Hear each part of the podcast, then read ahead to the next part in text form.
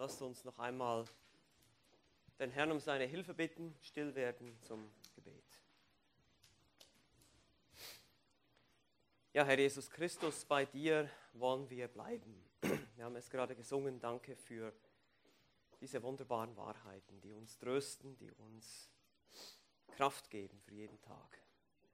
Auch das Wissen, dass du unser hoher Priester bist, der sich für uns verwendet, der für uns betet, jeden Tag, der Fürbitte tut.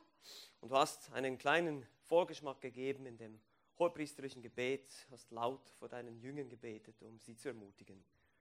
Und dasselbe dürfen wir heute noch hier vor uns haben, überliefert für uns als Ermutigung. Mögest du uns heute stärken durch dein wunderbares Wort. In Jesu Namen. Amen. Nun, es gibt für uns Väter keine größere Freude, als unseren Kindern gute Gaben zu geben. Geschenke. Wir haben jetzt gerade Geburtstag von Sarah nachgefeiert. War nicht der Geburtstag, aber diese leuchtenden Augen zu sehen, wenn sie ein Päckchen auspacken, all diese Dinge, dieses Glück in den Augen der Kinder, das macht uns Freude.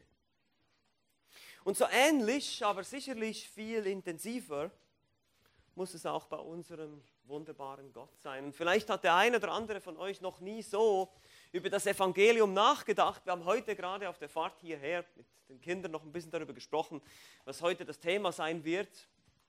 Und da meinte einer, ich weiß nicht mehr, ob es sogar Daniel hier war, ja, aber ist denn nicht Jesus das Geschenk für uns? Und ja, das stimmt, ja, der Herr, Gott, der Vater, macht uns ein Geschenk, indem er uns ewiges Leben schenkt und es ist frei durch Gnade und Glauben, aber eigentlich sind wir das Geschenk. Das ist das Interessante. Wir sind die Gabe, wir sind das, das Volk, diese Gruppe von Menschen, die Gott der Vater auserwählt hat, um sie zu retten und sie seinem Sohn eines Tages als geschmückte Braut zuzuführen. Diese Gruppe von Menschen, das ist die Gemeinde. Und du denkst jetzt, ich, ein Geschenk? Hm, naja, aber so ist es. Durch die Gnade Gottes. Durch die Gnade Gottes. Das und noch so einiges mehr wollen wir jetzt anschauen heute in Johannes Kapitel 17. Wir sind dabei, das hohepriesterliche Gebet unseres Herrn zu studieren, wie er für seine Jünger betet. Aber wir möchten noch mal kurz zurückspulen, die Geschichte kurz wiederholen. Was haben wir gesehen im Johannesevangelium bisher? Und der Apostel Johannes schreibt sein Evangelium am Ende des ersten Jahrhunderts. Er zeigt uns Jesus als Gottes Sohn. In den ersten zwölf Kapiteln sehen wir seinen öffentlichen Dienst und wie er zum Ende oder eigentlich schon während dieses öffentlichen Dienstes leider immer wieder abgelehnt wurde, besonders von der jüdischen Elite. Und schließlich in den Kapiteln 13 bis 17 ist der Abend des Passa gekommen, der Donnerstagabend, die Vorbereitung, das letzte Passamal und der Herr zieht sich zurück mit seinen Jüngern und belehrt sie. Er ermutigt sie. Er hält ihnen die berühmte Rede im Obersaal, die mittlerweile eine Rede unterwegs durch Jerusalem ist. Kapitel 14, 31 sehen wir, dass sie aufbrechen und durch Jerusalem Richtung Garten Gethsemane gehen. Er bereitet seine Jünger auf seinen Weggang vor. Das muss ihm Angst gemacht haben. Aber er gibt ihnen auch Lichtblick. Er sagt, ja, ihr habt jetzt Angst und ihr werdet Trauer haben, aber ich werde euch den Heiligen Geist senden, den Beistand. Und ihr werdet mich wiedersehen, er wird auferstehen. All das macht er ihnen deutlich. Der Trauer des Verlusts wird Freude folgen. Ihr sollt Frieden haben, denn ich habe die Welt überwunden. So endet Kapitel 16, Vers 33 und dann beginnt der Herr Jesus zu beten. Er beginnt laut zu beten vor seinen Jüngern. Und das ist sehr ermutigend. Das war ebenfalls eine Form der Belehrung an seine Jünger, wie er für sie betet. Wir haben den ersten Teil, die ersten fünf Verse letztes Mal gemeinsam betrachtet und festgestellt, das erste, wofür Jesus betet, ist die Verherrlichung seiner selbst. Gott verherrlicht sich nirgends so sehr und Verherrlichung bedeutet, Gott zeigt seine Eigenschaften, er führt sie vor, er demonstriert sie und Gott verherrlicht sich nirgends so sehr wie am Kreuz Jesu Christi. Er zeigt seine Eigenschaften, seine Gnade, seine Liebe, seine Barmherzigkeit mit Sündern, aber auch seinen gerechten Zorn, der da Genüge getan wurde. All das geschieht oder geschah für uns heute, hier noch in der Zukunft für die Jünger am Kreuz. Der Zeitpunkt war gekommen. Jesus sagt, die Stunde ist gekommen, in Vers 1. Verherrliche deinen Sohn damit auch dein Sohn dich verherrliche. Der Zeitpunkt war gekommen, wo Gottes Ratschluss, der er vor ewigen Zeiten gefasst hat, sich nun entfalten sollte. Dieser Plan, diese Erlösung. Christus würde ans Kreuz gehen und für seine Schafe sein Leben geben, wie er das in Kapitel 10 bereits gesagt hat. Dieser Ratschluss würde jetzt erfüllt der ihm gegeben wurde. Christus hat alle Macht, ewiges Leben zu geben und sonst keiner. Er allein erfüllte die Anforderung eines gerechten Lebens. Er alleine ist der Sohn Gottes und gleichzeitig vollkommener Mensch, der als Stellvertreter für uns Menschen sterben kann. Aber dieses Erlösungswerk, das würde die Basis werden für eine Mission, auf die Jesus seine Jünger schicken würde. Und dafür betet er jetzt in diesem zweiten und dann schließlich auch noch im dritten Teil von diesem Gebet in Versen 6 bis 19 ist es in erster Linie für die Jünger oder für die Apostel, die gerade vor ihm sind. Und ab Vers 20 kann man sagen, betet er dann auch noch für die Gemeinde, für all diejenigen, die auch durch das Wort der Apostel an ihn glauben werden. Heute schauen wir uns jetzt nur die Verse 6 bis 19 an. Das ist Jesu Gebet für seine Jünger. Lasst mich euch diese Verse vorlesen, Johannes Kapitel 17 ab Vers 6. Hier heißt es, ich habe deinen Namen den Menschen offenbar gemacht, die du mir aus der Welt gegeben hast. Sie waren dein und du hast sie mir gegeben und sie haben dein Wort bewahrt. Nun haben sie erkannt, dass alles, was du mir gegeben hast, von dir kommt. Denn die Worte, die du mir gegeben hast, habe ich ihnen gegeben. Und sie haben sie angenommen und haben wahrhaft erkannt, dass ich von dir ausgegangen bin und glauben, dass du mich gesandt hast. Ich bitte für sie, nicht für die Welt bitte ich, sondern für die, welche du mir gegeben hast, weil sie dein sind. Und alles, was mein ist, das ist dein. Und was dein ist, das ist mein. Und ich bin in ihnen verherrlicht. Vers 11. Und ich bin nicht mehr in der Welt, diese aber sind in der Welt und ich komme zu dir. Heiliger Vater, bewahre sie in deinem Namen, den du mir gegeben hast, damit sie eins seien, gleich wie wir. Als ich bei ihnen in der Welt war, bewahrte ich sie in deinem Namen, den du mir gegeben hast. Ich habe sie behütet und keiner von ihnen ist verloren gegangen als nur der Sohn des Verderbens, damit die Schrift erfüllt würde. Nun aber komme ich zu dir und rede dies in der Welt, damit sie meine Freude völlig in sich haben. Ich habe ihnen dein Wort gegeben und die Welt hasst sie. Denn sie sind nicht von der Welt, gleich wie auch ich nicht von der Welt bin. Ich bitte nicht, dass du sie aus der Welt nimmst, sondern dass du sie bewahrst vor dem Bösen. Sie sind nicht von der Welt, gleich wie auch ich nicht von der Welt bin. Heilige sie in der Wahrheit. Dein Wort ist Wahrheit. Gleich wie du mich in die Welt gesandt hast, so sende ich auch sie in die Welt. Und ich heilige mich selbst für sie, damit auch sie geheiligt seien in Wahrheit. Bis hierher das Wort Gottes. Heute das Thema ist ganz einfach. Jesu zweifaches Gebet für seine Jünger. Also wir haben zwei Punkte. Aber das wäre ja langweilig, ein bisschen wenig. Deshalb machen wir aus jedem von diesen zwei noch zwei Unterpunkte. Ja? Also wir haben einmal den einen Punkt und dann zwei Unterpunkte, dann nochmal einen Punkt und dann nochmal zwei Unterpunkte, aber dass es nicht Verwirrung gibt. Insgesamt vier, okay? Gut, also Jesu zweifaches Gebet für seine Jünger. Wir sehen nämlich, dieser Abschnitt lässt sich relativ gut in zwei Teile teilen. Er fällt eigentlich so ein bisschen in zwei Teile. Verse 6 bis 10 ist eher der Grund und dann ab Vers 11 kommt das Anliegen für die Jünger. Und genau so haben wir es aufgeteilt. Jesu zweifaches Gebet für seine Jünger. Erstens Jesu Grund der Fürbitte. Und wie schon gesagt, dieser Grund ist zweifach. Dieser Grund. Er nennt zwei Gründe, zwei Wahrheiten, die sich menschlich eigentlich widersprechen. Das ist ganz interessant hier. Diese beiden Wahrheiten sind einmal mehr die berühmte Frage nach Gottes Souveränität in der Errettung des Menschen und die reale Verantwortung des Menschen, eine Entscheidung zu treffen. Beides wird in der Schrift gelehrt. Beides sollten wir niemals versuchen, gegeneinander auszuspielen. Es sind zwei Wahrheiten, die die Bibel klar lehrt. Und meine Lieben, unser Herr Jesus selber lehrt sie auch.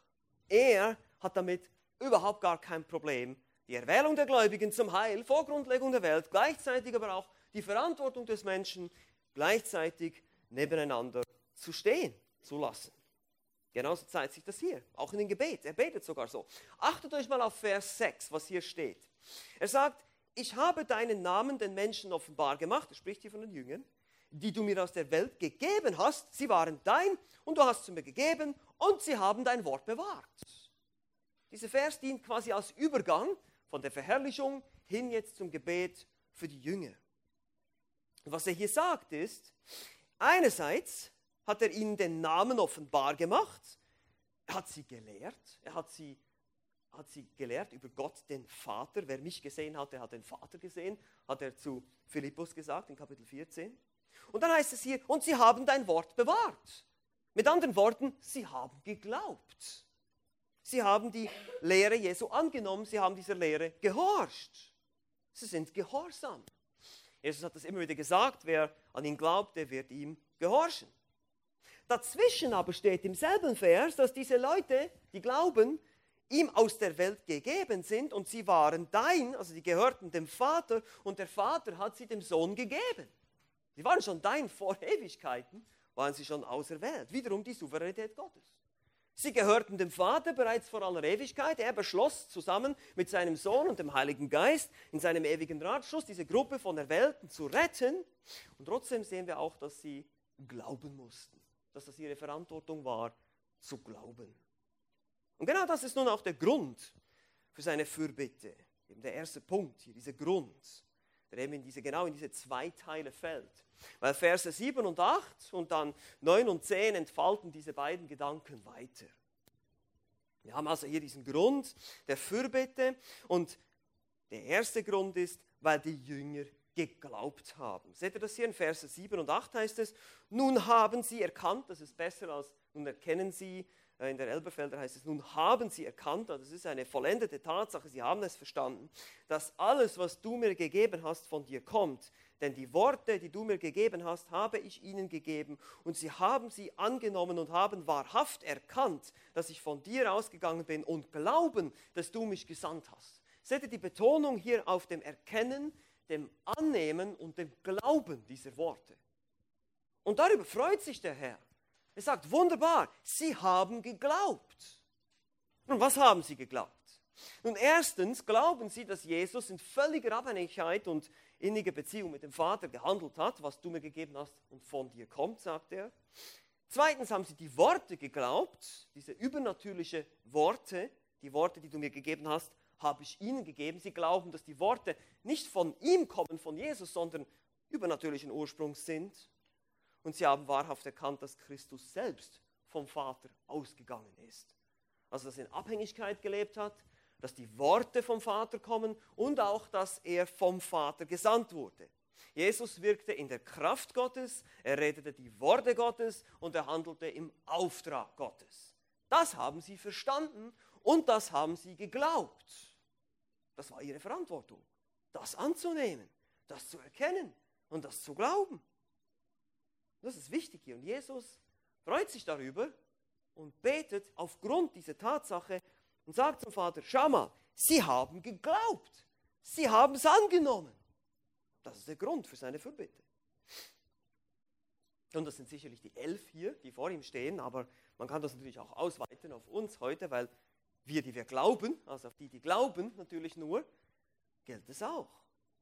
Die Frage ist, glaubst du an Jesus? Und zwar nicht an einen Jesus aus deiner eigenen Fantasie, so wie du ihn dir vielleicht vorstellst, sondern an den Jesus, wie er sich hier in der Bibel zeigt. Dass er eben vom Vater ausgegangen ist, dass er selber Gott ist, wahrer Gott und wahrer Mensch. dass er die Worte Gottes gesprochen hat, dass alles wahr ist, was er gesagt hat, dass er selber die Wahrheit ist und dass er in der Kraft Gottes gewirkt hat. Glaubst du das? Und wenn du das glaubst, dann freut sich der Herr über dich. Das ist wunderbar. Er wünscht sich nämlich nicht den Tod des Ungläubigen. So heißt es auch im Alten Testament, Gott hat keine Freude am Tod des Gottlosen, sondern vielmehr, dass er sich bekehrt und lebt. Ja, und so ist es auch hier. Gott will, dass Menschen gerettet werden. Auch du, wenn du heute hier bist und Christus noch nicht kennst, dann bitte ich dich, komm nachher zu uns, rede mit uns oder glaube an Christus, nimm ihn an als deinen persönlichen Herrn und Erlöser. Der Herr freut sich, wenn ein Mensch, wenn ein einziger Sünder Buße tut. Und das gilt auch für dich. Wir haben noch einen weiteren Grund hier. Das ist der eine Grund. Der zweite Grund ist eben jetzt die Souveränität Gottes, weil die Jünger ein Geschenk sind. Es ist ganz interessant, wenn wir jetzt hier weiterlesen, Verse 9 und 10. Hier heißt es, ich bitte für sie, nicht für die Welt bitte ich, sondern für die, welche du mir gegeben hast, weil sie dein sind. Sie sind schon sein, sie gehören schon dem Vater. Und alles, was mein ist, das ist dein und was dein ist, das ist mein und ich bin in ihnen verherrlicht. Und hier kommt jetzt wieder der, die andere Seite der Medaille. Sie sind ein Geschenk. Sie sind eine Gabe Gottes. Jesus bittet für sie. Das sind wieder die elf hier, aber sicherlich ab Vers 20 sehen wir natürlich, dass das auch für diejenigen gilt, die eben auch noch an ihn glauben werden. Man beachte hier nicht für die Welt, nicht für alle ungläubigen Menschen, sondern für die, welche du mir gegeben hast, die eben ein Geschenk des Vaters an seinen Sohn sein werden. Warum? Weil sie dein sind. Sie waren schon von Anfang an, gehören sie zum Vater. Das haben wir letztes Mal auch schon ausführlich betrachtet in Versen 1 bis 5. Und das ist so wichtig zu verstehen, das Evangelium dreht sich in erster Linie um ein Liebesgeschenk des Vaters an den Sohn. Eine Gruppe von Menschen, die ihn in alle Ewigkeit preisen wird. In einem gewissen Sinne haben wir letztes Mal auch schon festgestellt, liebt Gott alle Menschen. Wie schon gesagt, er wünscht sich, dass Menschen zum Glauben kommen. Christus starb in einem gewissen Hinsicht, in gewissem Sinne auch für alle Menschen, nämlich dass das Gericht nicht sofort gekommen ist, dass wir heute noch hier sind, dass wir noch leben, dass auch ungläubige Menschen Luft zum Atmen haben und die Möglichkeit bekommen, Buße zu tun. Aber letztlich errettet er nur die, welche Gott in seiner ewigen Weisheit und in seinem ewigen Ratschluss dazu bestimmt hat. Und das ist kein Widerspruch. Nicht für Gott. Und deshalb sollte es auch für uns kein sein. Für uns bedeutet es Sicherheit. Für uns bedeutet es Gewissheit. Für uns bedeutet es Trost, wenn wir wissen, Gott, der Vater, hat uns erwählt. Es ist sein Werk. Christus ist für uns, spezifisch für dich und mich, Dein Name war in seiner Hand eingraviert, als er gestorben ist. Es ist nicht einfach so eine unbestimmte potenzielle Zahl von Menschen. Nein, er ist für jeden Einzelnen spezifisch gestorben, hat er Sühne dargebracht. Man spricht von einer wirksamen Sühne in der Theologie. Wirksam, sie ist wirksam, sie rettet, sie führt bis zum Ziel. Sie vergibt deine Sünde, sie wäscht dich rein und sie bringt dich ans Ziel. Das ist sicher. Das ist sicher, weil es von Gott kommt und von Gott allein. Es ist sein Werk. Und deshalb geht es vielmehr darum, nicht, dass wir beschenkt werden, sondern dass wir letztlich das Geschenk sind, das Gott eingepackt hat, ein Päckchen sozusagen für seinen Sohn. Wunderbar. Wunderbar. Und alles, was mein ist, das ist dein. Was dein ist, das ist mein. Eine klare Behauptung, Gott selbst zu sein. Jesus sagt hier, das alles ist Neutrum, es umfasst die gesamte Schöpfung, nicht nur das bloße Geschöpf oder die Einzelnen, sondern alles drumherum. Könnte er nicht behaupten, wenn er ein bloßes Geschöpf wäre, könnte er nicht behaupten, diese Dinge zu, äh, für sich in Anspruch zu nehmen, sondern er sagt, alles, was dir gehört, gehört auch mir. Und ich bin in ihnen verherrlicht. Ehre wird ihm zuteil. Wodurch? Dass sie an ihn glauben und dass sie dieses Geschenk sind. Jesus ist unser hoher Priester, der sich heute noch für uns im Gebet einsetzt. Und das ist so eine wunderbare und wichtige, wir haben es heute auch schon gelesen, Hebräer Kapitel 7 oder auch im Hebräer Kapitel 4, wir lesen über seinen himmlischen Dienst als Hohepriester, wie er für uns betet. Er ist mächtig, er ist im Himmel, aber er hat Mitleid, heißt es auch in Hebräer Kapitel 4. Er hat Mitgefühl mit unseren Schwachheiten, mit unserem ständigen Stolpern, mit unserem unvollkommenen Leben, das wir hier auf dieser Erde leben. Jesus hat Mitleid und Mitgefühl dafür. Meine Lieben, oft geht es vielleicht dir auch so, dass du intellektuell bekennst, ja, Jesus liebt mich, ich glaube das, aber wir handeln manchmal nicht so. Ja, wir denken, ja, wenn ich jetzt wieder gesündigt habe, ist Jesus bestimmt sauer auf mich. Er ist bestimmt wütend auf mich. Nun, wenn du gerettet bist, wenn du ein Kind Gottes bist, dann hat Gott seine ewige, seine unendliche Liebe. Das ist wie ein nie endender Ozean über dich ausgeschüttet. Du kannst es nie aufbrauchen. Das geht nicht. Du kannst, ich kann es jetzt mal so sagen, du kannst noch so viel sündigen, natürlich ist das nicht unser Ziel, aber du kannst noch so viel sündigen, noch so viel vermasseln, noch so viel falsch machen, du wirst diese Liebe niemals aufbrauchen. Gott wird nie sagen, jetzt reicht ich liebe dich nicht mehr. Niemals. Es kann sein, dass er dich züchtigt, es kann sein, dass er dich korrigieren muss, aber er wird nicht aufhören, dich zu lieben. Seine Liebe ist völlig unveränderlich, sie ist immer gleich. Und wir haben Mühe damit, wenn wir ehrlich sind. Warum? Weil wir es nicht kennen. Weil wir nicht so sind. Meine Liebe ist abhängig von Umständen. Manchmal, meine Kinder kriegen das auch zu spüren, manchmal, wenn sie sich nicht so benehmen, dann merken sie, ja, bin ich nicht mehr so liebevoll. Ja, das ändert so ein bisschen mit Umständen und mit, wie ich mich gerade fühle, wenn ich nicht so fit bin und krank bin, dann bin ich so ein bisschen hässig und, äh, und so.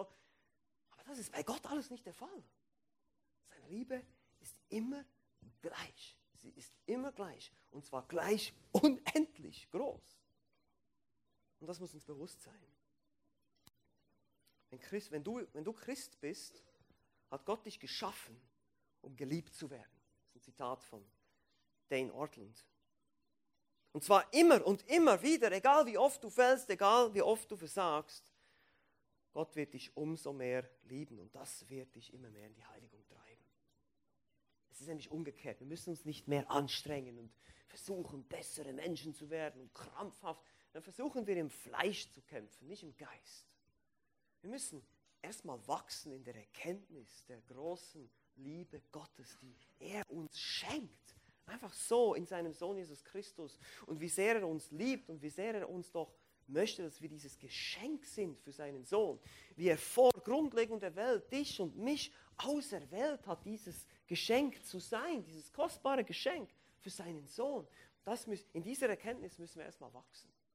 Und das wird uns motivieren. Jetzt will ich auch so leben. Jetzt möchte ich auch dementsprechend leben. Diese Liebe Gottes drängt uns. So formuliert es Paulus im 2. Korinther 5. Und das ist der Grund. Jesus betet. Der Grund für die Fürbitte hier ist einerseits, weil die Jünger geglaubt haben, aber auch weil sie ein Geschenk sind.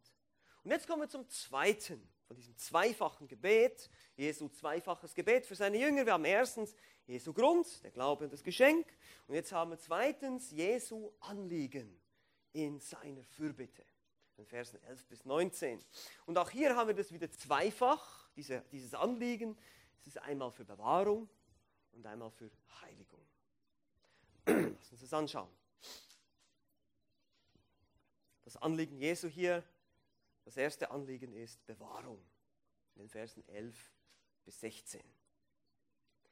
Hier heißt es, und ich bin nicht mehr in der Welt, diese aber sind in der Welt. Und ich komme zu dir Heiliger Vater, bewahre sie in deinem Namen. Die, oder besser hier eben, die Schlachter sagt die, aber den du mir gegeben hast, das bezieht sich auf den Namen, das ist eine Textvariante hier. Also bewahre sie in deinem Namen, den du mir gegeben hast, damit sie eins seien, gleich wie wir. Als ich bei ihnen in, die Welt, in der Welt war, bewahrte ich sie in deinem Namen, den du mir gegeben hast, und ich habe behütet und keiner von ihnen ist verloren gegangen als nur der Sohn des Verderbens, damit die Schrift erfüllt würde. Nun aber komme ich zu dir und rede dies in der Welt, damit sie meine Freude völlig in sich haben. Ich habe ihnen dein Wort gegeben und die Welt hasst sie. Und sie sind nicht von der Welt, gleich wie auch ich nicht von der Welt bin. Ich bitte nicht, dass du sie aus der Welt nimmst, sondern dass du sie bewahrst vor dem Bösen.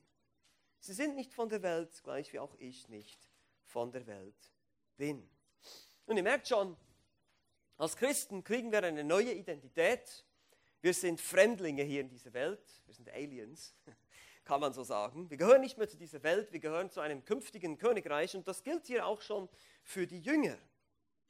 Aber Jesus sagt auch ganz am Anfang, ich bin nicht mehr in der Welt, das schaut in die Zukunft hier, er wird von ihnen weggehen, einerseits natürlich die drei Tage, die er im Grab sein wird, aber dann ultimativ, wir haben schon gesehen, der Kontext hier ist immer wieder, es geht um das Kommen des Heiligen Geistes. Wenn Jesus definitiv diese Erde verlassen wird, in der Himmelfahrt, wird er ihnen dann den Heiligen Geist senden. Darauf bereitet er sie vor, schon die ganze Zeit, schon ab Johannes Kapitel 14 und 15 und 16. Und das schaut hier in die Zukunft. Man könnte auch sagen, ich werde nicht mehr in der Welt sein. Ich komme zu dir, ich gehe zum Vater. Aber was ist mit den Jüngern? Diese aber, die sind in der Welt, sagt er. Die Jünger werden hier bleiben. Die bleiben zurück. Die brauchen Schutz. Die brauchen Bewahrung. Und genau das betont Jesus hier in diesem Abschnitt. Wenn ihr das mal bisschen beobachtet hier in Vers 11, bewahre sie in deinem Namen. Oder auch in Vers 12, ich bewahrte sie oder bewahrte ich sie, solange ich bei ihnen war. Auch in Vers 12 spricht er vom Behüten, ich behütete.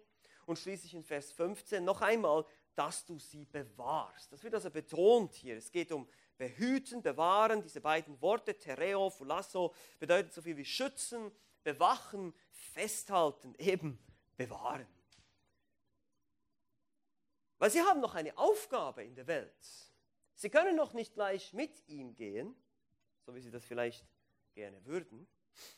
Aber sie wussten ja nicht, was das bedeuten würde. Sie haben ja noch keine richtige Vorstellung davon gehabt, dass er eben auch erstmal sterben würde, auferstehen würde, dass erst dieses Erlösungswerk vollkommen sein muss. Es müsste abgeschlossen sein, bevor er sie dann in die Welt senden konnte als Apostel und ihnen den Heiligen Geist schicken konnte. Und deshalb sagt er auch in Vers 15, ich bitte nicht, dass du sie aus der Welt nimmst, sondern dass sie bewahrt werden. Warum ist es so? Nun, die Welt ist eine feindliche Umgebung. Wir sehen das in Vers 14. Die Welt hasst sie, wie sie auch Christus hasst. Und die ganze Triebkraft dahinter ist der Böse. Aus Vers 15, das ist übrigens ein Maskulin, das ist männlich hier, der Böse, männlich, das ist der Teufel der dieses weltliche System von Ungläubigen kontrolliert und steuert. Das heißt, die Christen laufen so quasi durch ein Minenfeld in dieser Welt. Und deshalb, solange Jesus bei ihnen war, Vers 12, bewahrte er sie. Ja, die ganzen Angriffe der jüdischen Führer, die gingen alle gegen Jesus. Könnt ihr euch erinnern? Wir haben das angeschaut in Kapitel 7 oder auch in Kapitel 6, die ganzen Dispute, die Jesus hatte mit den jüdischen Führern. Aber jetzt sollte das anders werden. Wenn Jesus weg ist, wird der volle Angriff sich gegen die Jünger richten. Das haben wir auch schon in Kapitel 16 gesehen, wo er ihnen gesagt hat, ihr werdet verfolgt werden, ihr werdet Trübsal erleben in der Welt als Apostel. Er bewahrte sie alle, bis auf die Ausnahme von Judas, dem Sohn des Verderbens. Das sehen wir hier auch in dem Text, damit die Schrift erfüllt würde. Prophetien aus dem Alten Testament, die den Verrat von Judas auch voraussagten, Psalm 41, Vers 10 oder Psalm 109, Vers 8. Judas traf auch hier eine reale Entscheidung und doch war es Teil von Gottes Plan. Beides, wieder beides. Damit die Schrift erfüllt würde, damit das, was Gott schon lange beschlossen hat, geschehen würde. Aber Judas war völlig verantwortlich für seine Sünde. Vers 11 und Vers 12 betonen auch, die Bewahrung geschieht in deinem Namen, den du mir gegeben hast. Es bezieht sich in diesem Kontext nicht auf die Jünger, sondern auf den Namen. Die Bedeutung von Gottes Namen haben wir schon angeschaut, was es bedeutet, in des Vaters Namen oder sogar in Jesu Namen zu beten zum Beispiel. In seinem Namen bedeutet in Übereinstimmung mit seinem Wesen, mit seinem Willen, mit seinen Verheißungen und hier sogar mit seiner Heiligkeit. Er sagt nämlich, heiliger Vater, heiliger Vater, bewahre sie in deinem Namen, den du mir gegeben hast dieselben Wesenszüge, Hier vor allem die Heiligkeit. Bewahre sie in denselben heiligen Charakter, den du hast und den ich habe, den du mir gegeben hast. Und daher auch später für sie kommt dann das Gebet für die Heiligung in Vers 17. Aber warum? Nun, wir haben schon gesehen, die Welt ist ein feindliches Umfeld. Sie wird sie hassen, sie werden Widerstand erleben. Dann geht es aber auch darum, dass sie eins seien in Vers 11. Es geht auch also auch um die Einheit. Weil es genauso wie der Vater heilig ist und der Sohn heilig ist, so sollen auch die Jünger abgesondert sein von, vom Bösen. Einheit in Wahrheit, Anteil an dem ewigen Leben, in Übereinstimmung mit der Offenbarung, die Gott über seinen Sohn gegeben hat. Und dann schließlich sogar Freude. Ihre Freude soll völlig sein in Vers 13, eine Freude, die auf der christlichen Hoffnung basiert, auf der Tatsache des vollbrachten Erlösungswerks. Sie haben das Wort, er hat es ihnen gegeben und sie sind jetzt nicht mehr von dieser Welt, sie sind nicht von der Welt, sondern genauso wie Jesus eben nicht aus dieser Welt ist in Vers 16. Also wir sehen hier, sie sind ausgerüstet mit dem Wort. Er will, dass sie sich freuen. Er will, dass sie eins sind in der Gesinnung mit dem Vater und dem Sohn, dass sie die gleiche Gesinnung haben, weil sie das eben brauchen. Sie müssen bewahrt werden, weil der Teufel und die Welt wird versuchen, sie anzugreifen. Und deshalb brauchen sie Bewahrung. Nun, auch wir heute brauchen Bewahrung vor dem Teufel, vor seinen Angriffen vor der Entmutigung, vor dem Ganzen, was um uns herum vielleicht geschieht und auch noch in uns drin, leider, auch noch. Das ist oft das Schlimmste. Aber für all das betet unser Herr. Auch heute noch. Wie schon gesagt, hier dieses Gebet, Johannes 17, ist eine Art Vorschau für den hohepriesterlichen Dienst, der er jetzt immer noch im Himmel ausführt. Wir finden ihn sogar in der Offenbarung, wie er zwischen den Leuchtern umhergeht und für die Gemeinden sorgt. Er macht das bis zum Ende. Das ist Ermutigung. Hoffentlich ist das Ermutigung. Auch für dich heute. Amen. Amen. Danke. Dass wir das wissen. Dass wir einen solchen Hohepriester haben. Wenn wir das vorhin gelesen haben. Einen solchen Hohepriester tat uns Not, der ewig lebt, der nicht befleckt ist von eigenen Sünden, der nicht diese ganzen Probleme hat, die wir haben. Und die hat er nicht. Und das ist so schön. Und deshalb, aber er kennt all diese Probleme, er kennt all diese Schwierigkeiten und er fühlt mit uns mit. Und deshalb, wenn du müde bist vom ständigen Kampf mit dem Fleisch, mit der Sünde, mit der Welt, mit dem Teufel, dann schaue auf zu Jesus, zu unserem Hohepriester, der für uns betet.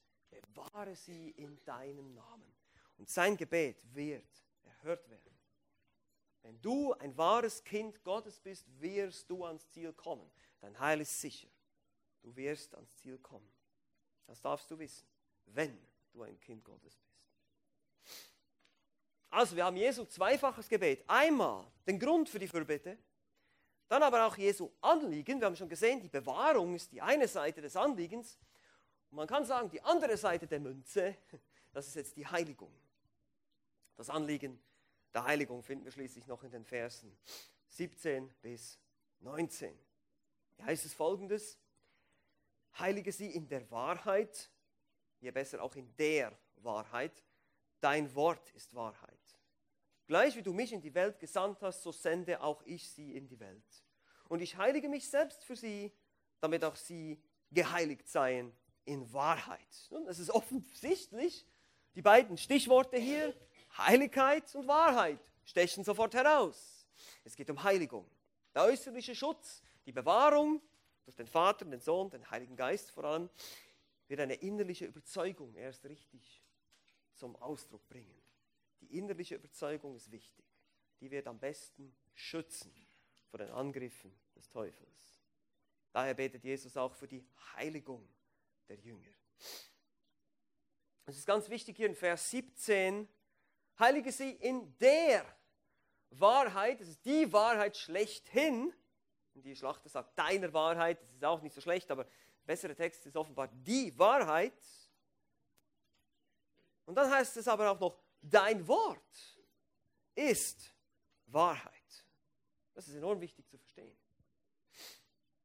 Schon bereits zu Lebzeiten hat Jesus selber immer wieder die Wichtigkeit der Heiligen Schrift betont. Matthäus 5, 18, bis Himmel und Erde vergangen sind, wird nicht ein Buchstabe noch ein einziges Strichlein vom Gesetz vergehen. Oder Johannes 10, 35 sagte, die Schrift kann doch nicht außer Kraft gesetzt werden. Jesus glaubte an die Unfehlbarkeit und Inspiration der Schrift. Auch an die historischen Personen wie Jona, der vor einem riesigen Fisch verschluckt wurde, oder Moses, der große Zeichen und Wunder tat, ja, und auch Adam und Eva, glaubte, Jesus waren historische Personen. Matthäus 19, Vers 4. Jesus sagt hier nun, dass das Wort Gottes die Wahrheit ist.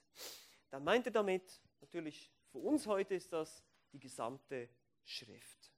Auch das, was er durch seine Offenbarungsträger, die Apostel, schließlich noch offenbaren würde. Hier in Johannes 17 wird er sie erst in die Welt senden. Sie werden den Rest der Schrift noch produzieren. Und am Ende des ersten Jahrhunderts mit dem letzten Apostel, Johannes, mit dem letzten Buch, das Buch der Offenbarung, wird diese Offenbarung abgeschlossen sein. Und so haben wir jetzt hier die 66 Bücher der Heiligen Schrift und das ist das Wort, was uns heiligt. Was bedeutet heiligen? Und heiligen bedeutet absondern. Absondern vom Bösen, absondern für einen bestimmten, für einen besonderen Zweck. So wurden zum Beispiel die Geräte im Alten Testament, im Tempeldienst, Geräte, verschiedene Pfannen und solche Sachen wurden abgesondert für einen besonderen Dienst. Man durfte die nicht einfach im Alltag verwenden. Es gab sogar bestimmtes Salböl, das nur für den, für den Dienst im Tempel, das durfte man nicht einfach so im Alltag verwenden. Das war besonders, das war geheiligt, abgesondert für einen besonderen Zweck. Und genauso sind wir als Gläubige Geheiligte. Das heißt, abgesondert. Nicht nur im moralischen Sinne, das sicherlich auch, aber es geht auch um mehr. Es geht einfach, du bist besonders auf die Seite gestellt für eine besondere Mission, die Gott für dich vorgesehen hat. Und das geschieht durch die Schrift.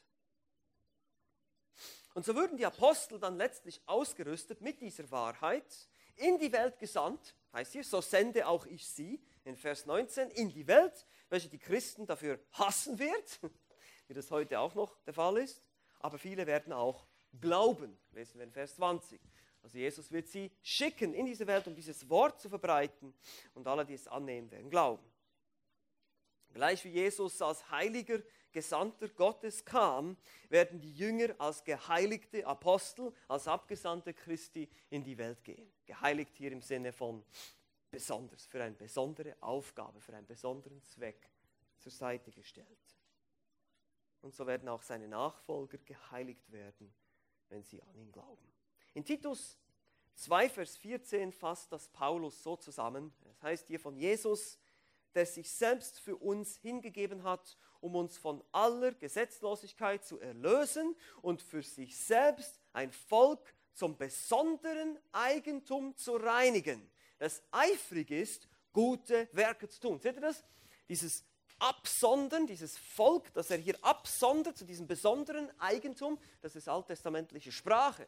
Das ist wie damals am Sinai, wo Gott gesagt hat, ihr seid ein Königreich von Priestern, ihr seid Könige, ihr seid Priester für mich. Nur weil er selber am Kreuz für sie bezahlt, können sie dann seine Nachfolger sein und in dieser Wahrheit geheiligt und verändert werden. Das ist das Ziel. So auch wir heute. Auch wenn wir durch den Glauben ein für allemal, das ist die Position, die wir haben. Wir werden durch den Glauben an Christus, wenn du an Christus glaubst, deine Sünden vergeben werden, dir abgewaschen wirst, geistlich gesprochen, dann wirst du ein für alle Mal geheiligt. Du bist ein Heiliger. So werden die Menschen im Neuen Testament angesprochen. Die Heiligen in Korinth, die Heiligen in Thessalonisch. Das sind nicht Heilige wie Kirchenheilige, sondern das sind Menschen, die von Gott aus der Welt beiseite gestellt wurden für einen besonderen Zweck. Und jetzt beginnt der Prozess der praktischen Heiligung, das Absondern von Sünde, immer mehr Christus ähnlicher werden. Das ist dann ein Prozess. Also geschieht einmal eine Heiligung, ein für alle Mal, positionell, Du bist gerecht gesprochen, Rechtfertigung durch Gnade allein, Glaube allein. Und dann beginnt dieser Prozess der Veränderung. Und das geschieht durch das Wort Gottes.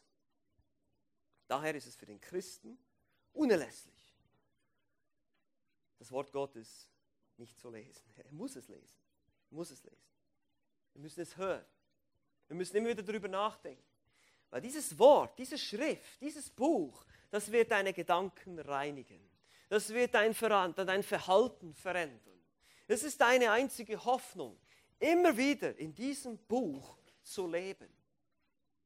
Dein Wort ist Wahrheit und es heiligt uns. Daran sollten wir immer wieder denken. Christus hat gebetet, heilige sie, aber nur in der Wahrheit. Seht ihr das? Es geschieht nicht einfach so. Auch hier irgendwie, ja, Gott ist souverän, er wird uns zum Ziel bringen, er, wird, er hat uns erwählt, vorherbestimmt, er wird uns auch verherrlichen. Diese Kette in Römer 8, Vers 30, die unzerreißbare Kette der Errettung, das wird alles geschehen, aber irgendwie haben wir doch eine Verantwortung.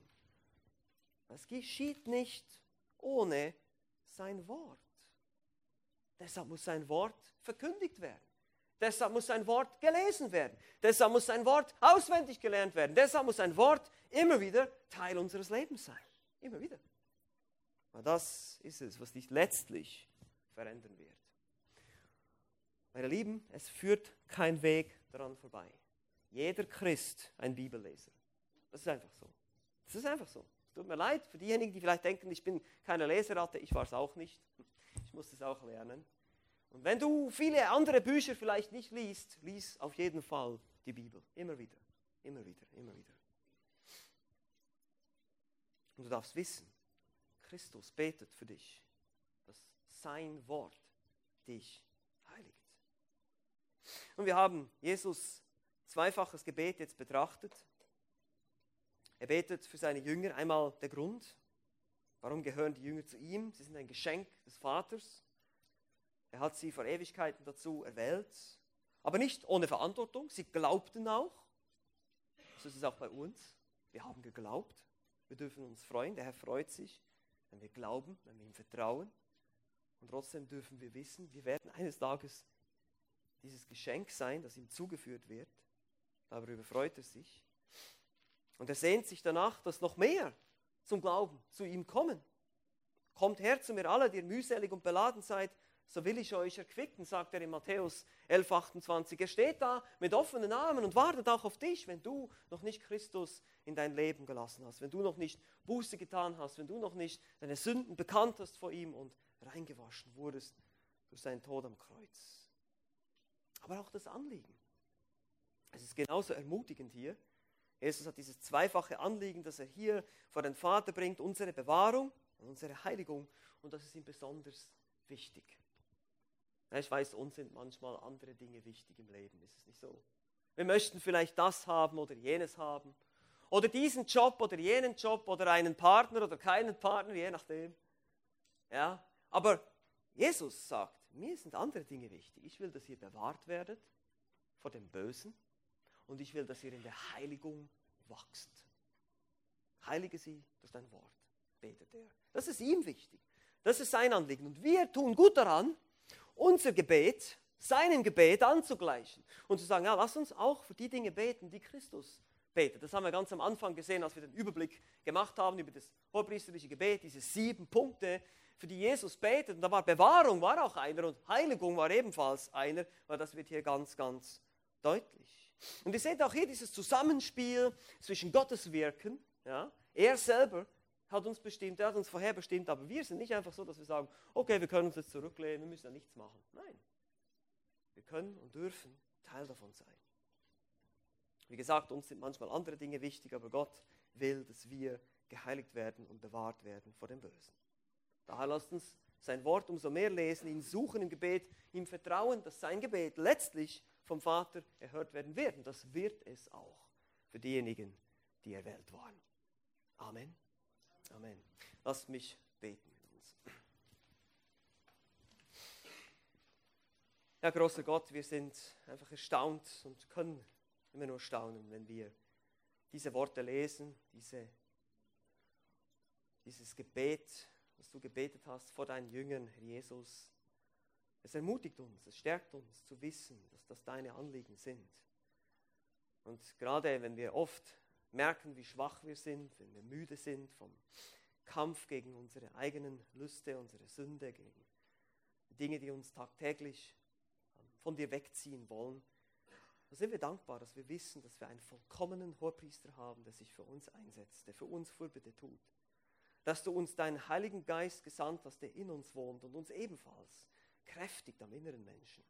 Und dass du uns dein Wort gegeben hast, dass wir einfach erkennen dürfen, wir haben alles, was wir brauchen. Wir brauchen nicht mehr. Wir brauchen es nur tiefer zu erkennen, mehr zu verstehen, wie sehr du uns liebst, wie viele Sünden du uns tagtäglich vergibst, wie gnädig und geduldig du bist, damit wir dich mehr lieben und dir ähnlicher werden. Mögest du das schenken, mögest du uns alle ermutigen, auch für diese nächste Woche. In Jesu Namen beten wir.